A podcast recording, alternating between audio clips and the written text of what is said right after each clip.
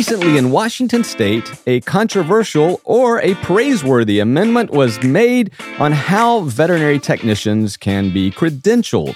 This week, we want to talk to two experts, veterinary technicians who are close to this topic, about what impact it may have in your world no matter where you live. This week on The Veterinary Viewfinder.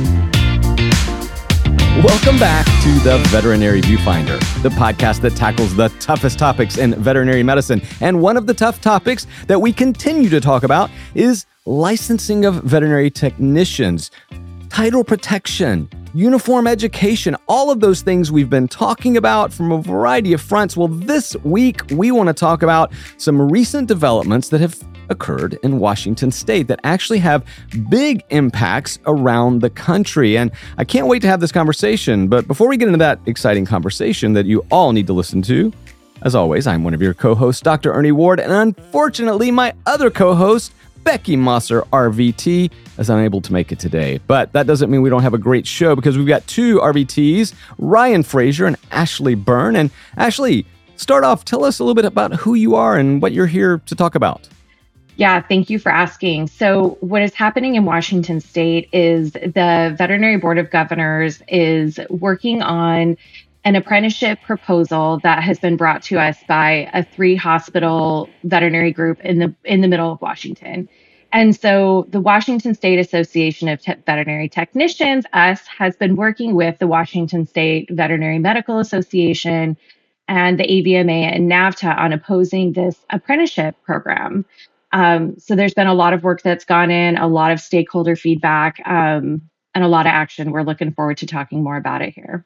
Right. So, Ashley, just to summarize, the way I understand it, a, a, group of private practices decided they wanted to create a program, and they call it an apprenticeship, that would allow people working in their clinics to become licensed, credentialed veterinary technicians. Is that kind of the gist of it? Yes, absolutely. Um, and they seem very excited about it, right? You know, I think that we are all looking for solutions to the veterinary technician you know shortage right? You know it's it's very it's really bad i think especially in rural areas.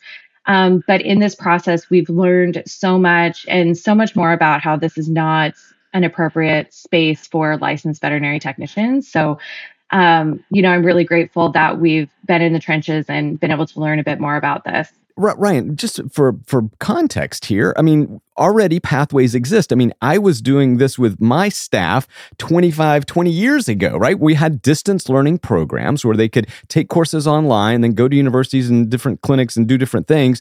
Why why the need to create it within their own clinics? Why didn't they just use the existing structures that are already approved? That's definitely a question that I do have for them. When we first started talking about this, they did say that they had um, their students in a program online, but they couldn't get their students through that program. So I'm not sure why then instead of creating an apprenticeship program and leaving the accreditation for an AVMA accredited institution, I'm not sure why they didn't create a member or a mentorship program that could work with them with this. Yeah, actually, that was really my first question concern when I started hearing about this story some time ago. And I was like, okay, this already exists. Why are they re- reinventing it? And actually, you know, I couldn't help but wonder if it was a cost savings, if it was a fast tracking, you know.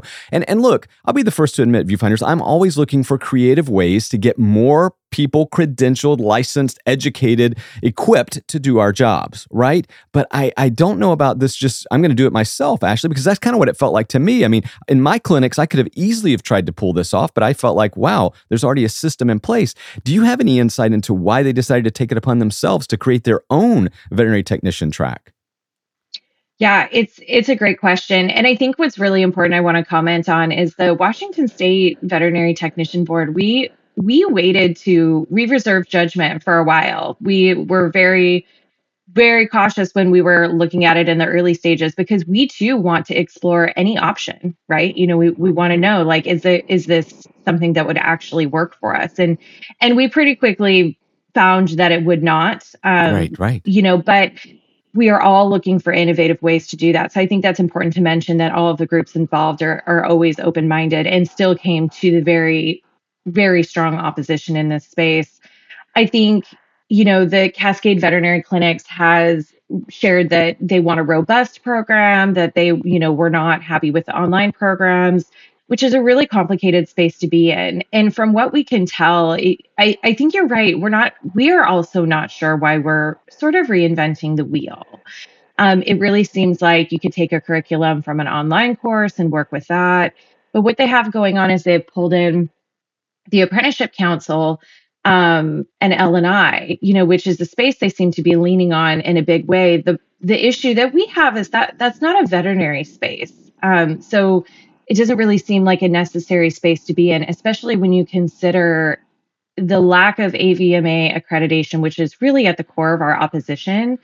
AVMA accreditation really provides the backbone to all of the programs, right? It, you know, the list goes on. We could spend an entire hour, if not more, on AVMA accreditation, but it, it really caught it. It really has all the peer review space and all the curriculum and and ensuring that everybody is teaching and learning um, what we need to know to be licensed veterinary technicians and they've really worked to build a curriculum around that that's that's an equivalent. Our avma counterparts have looked at that and found some holes but in the absence of that avma accreditation we really fall short and really come back to the on the job learning space.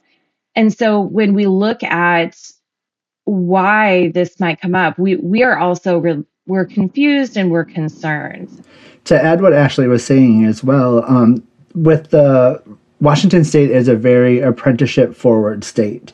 Um, we're we're definitely looking for ways to for many positions, but they continue to compare veterinary technicians to medical assistants, to peer counselors, to behavioral health coordinators, to sterilize or sterilization technicians, and even pharmacy techs, and that's not what we are. I don't think they understand what a vet tech really is.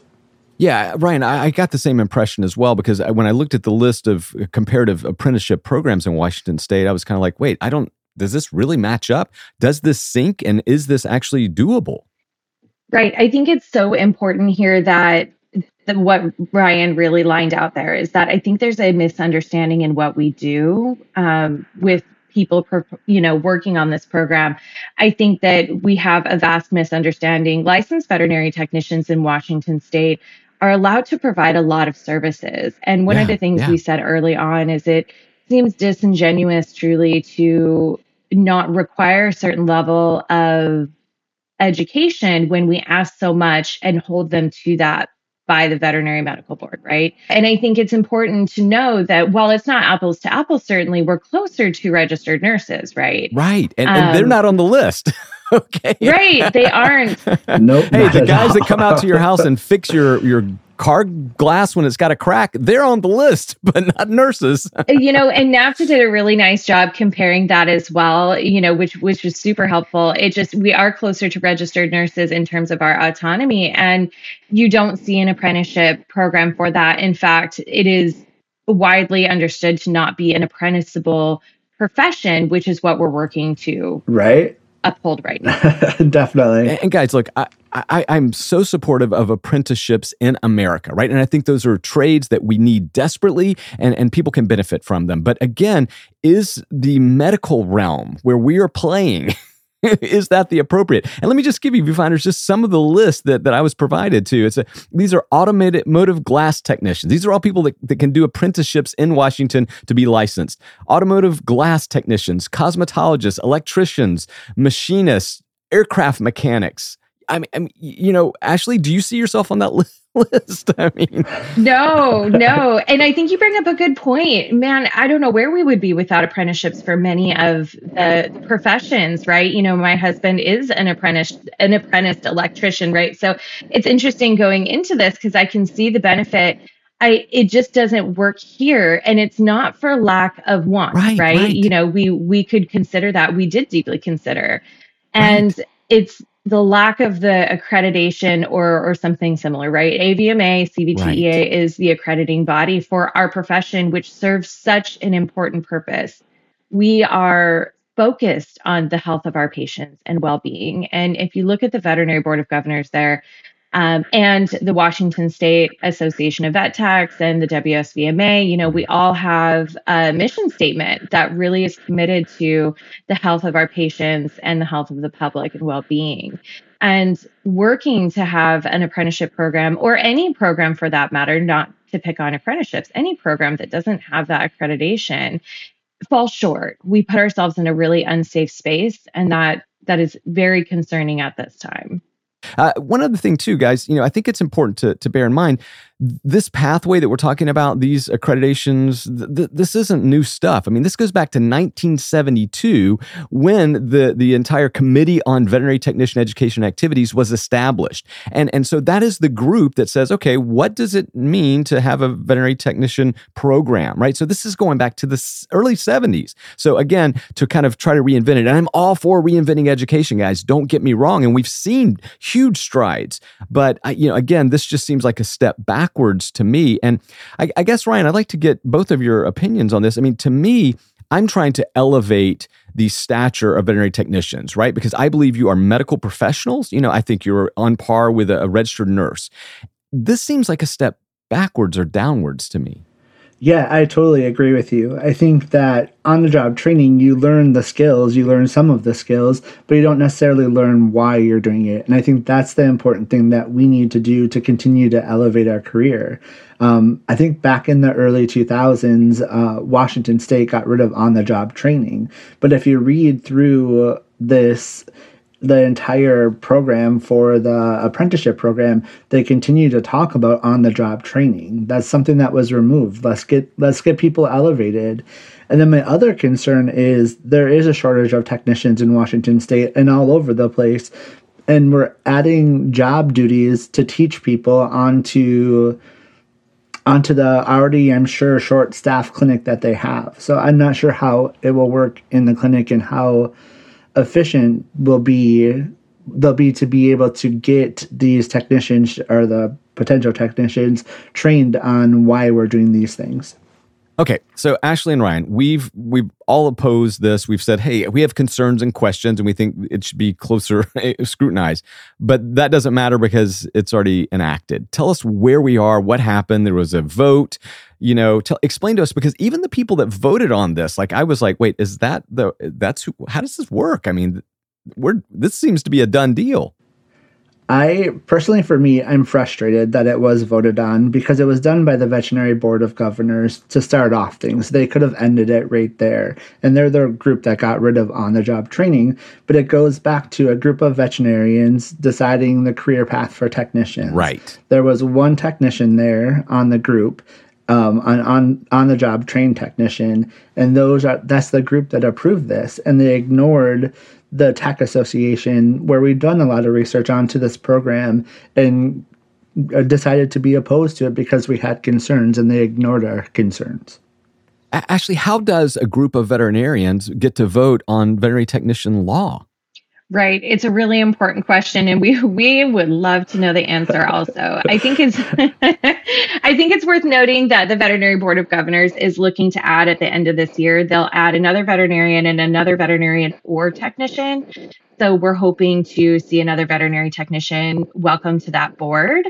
Um, I you know, I think it's a really important point that Ryan made is that, you know, the Veterinary Board of Governors voted to approve this in in light of even all the opposition, right, from the stakeholders. There was very right. loud opposition from major stakeholders, again, including the WSAVT, the WSVMA, NAVTech, and the AVMA.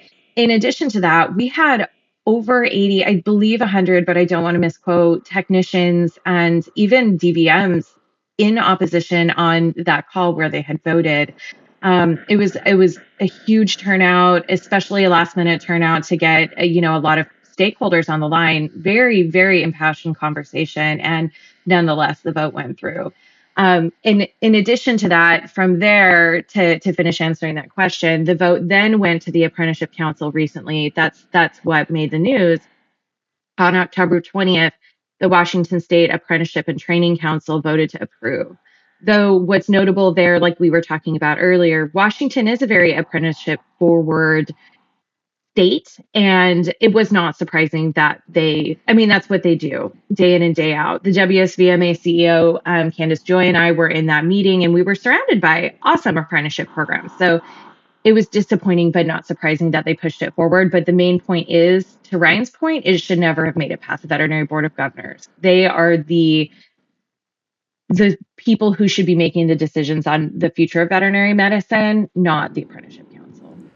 And I want to add that the Washington State Vet Med Association in the Tech uh, Association of the state, they work extremely well together. We are a group that they ask our opinions. So I'm not saying all veterinarians in Washington State are making decisions for technicians, but yeah, I just want to throw that out there that the Washington State Vet Med is absolutely amazing, and we love working with them.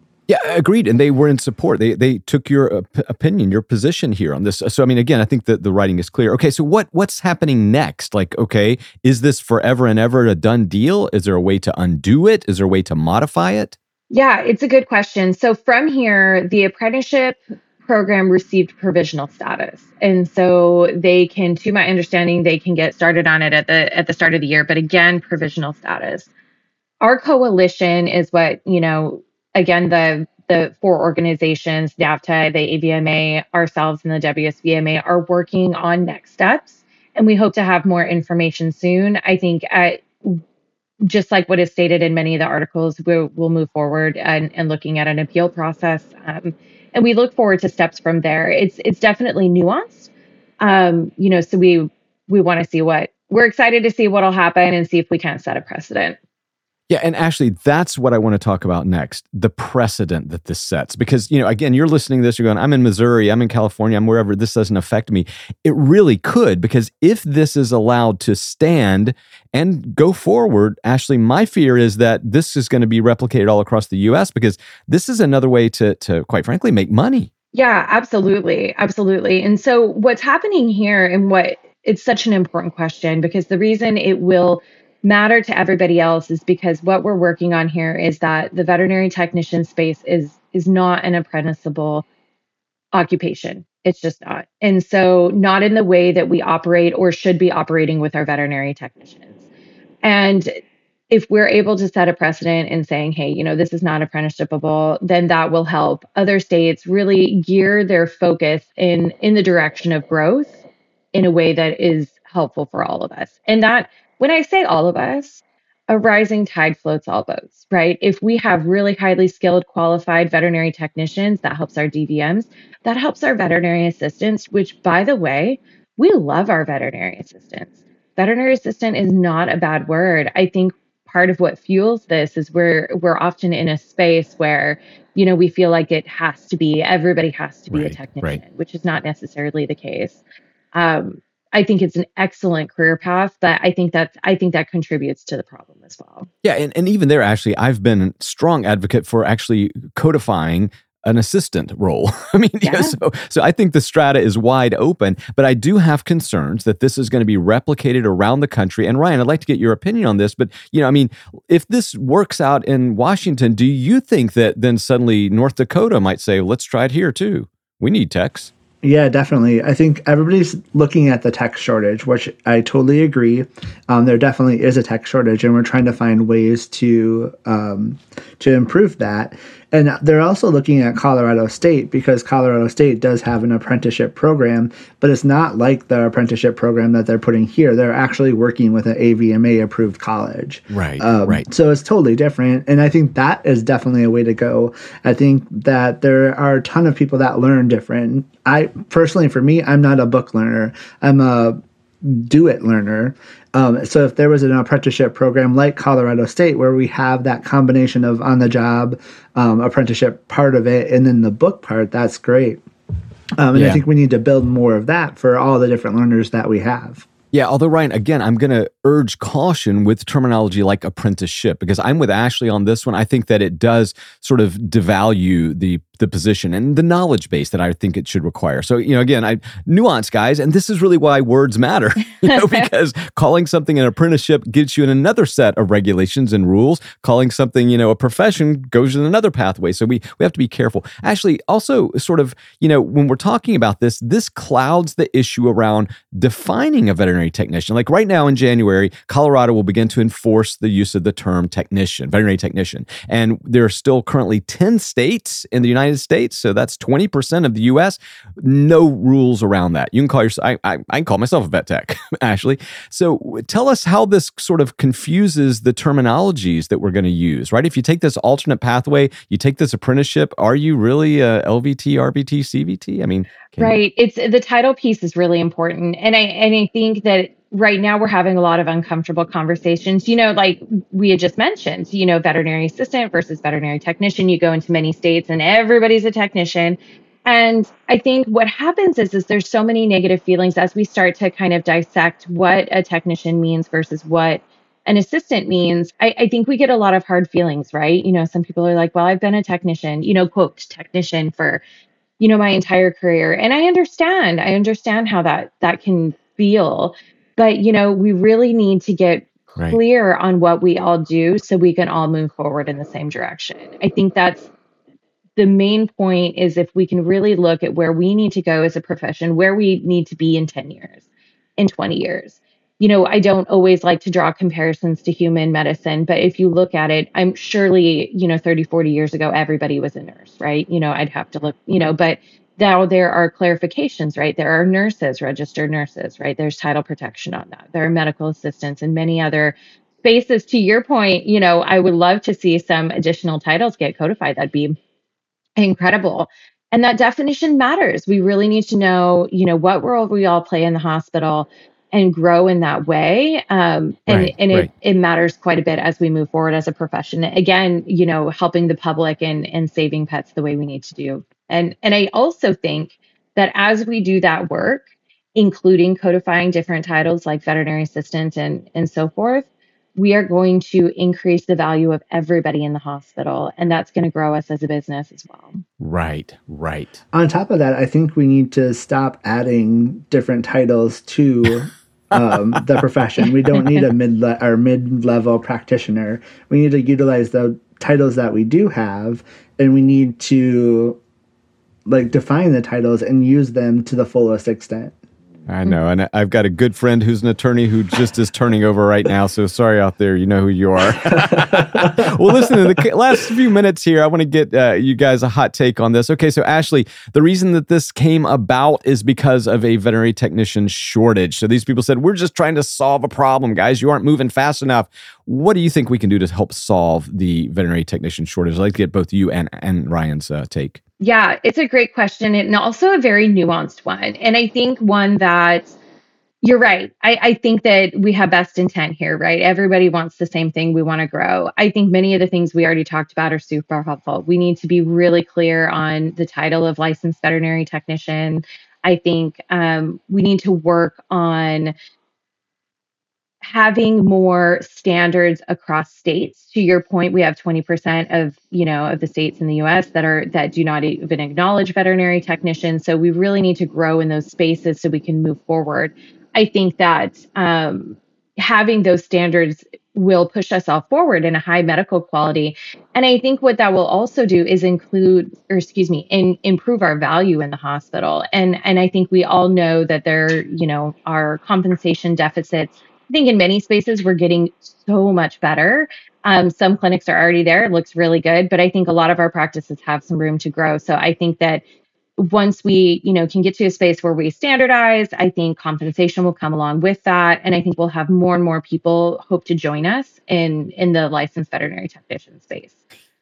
Ryan, same question to you. I mean, so again, these people bring up a valid question. We got a problem. We're trying to solve it. What are you guys doing? What are you guys doing, Ryan?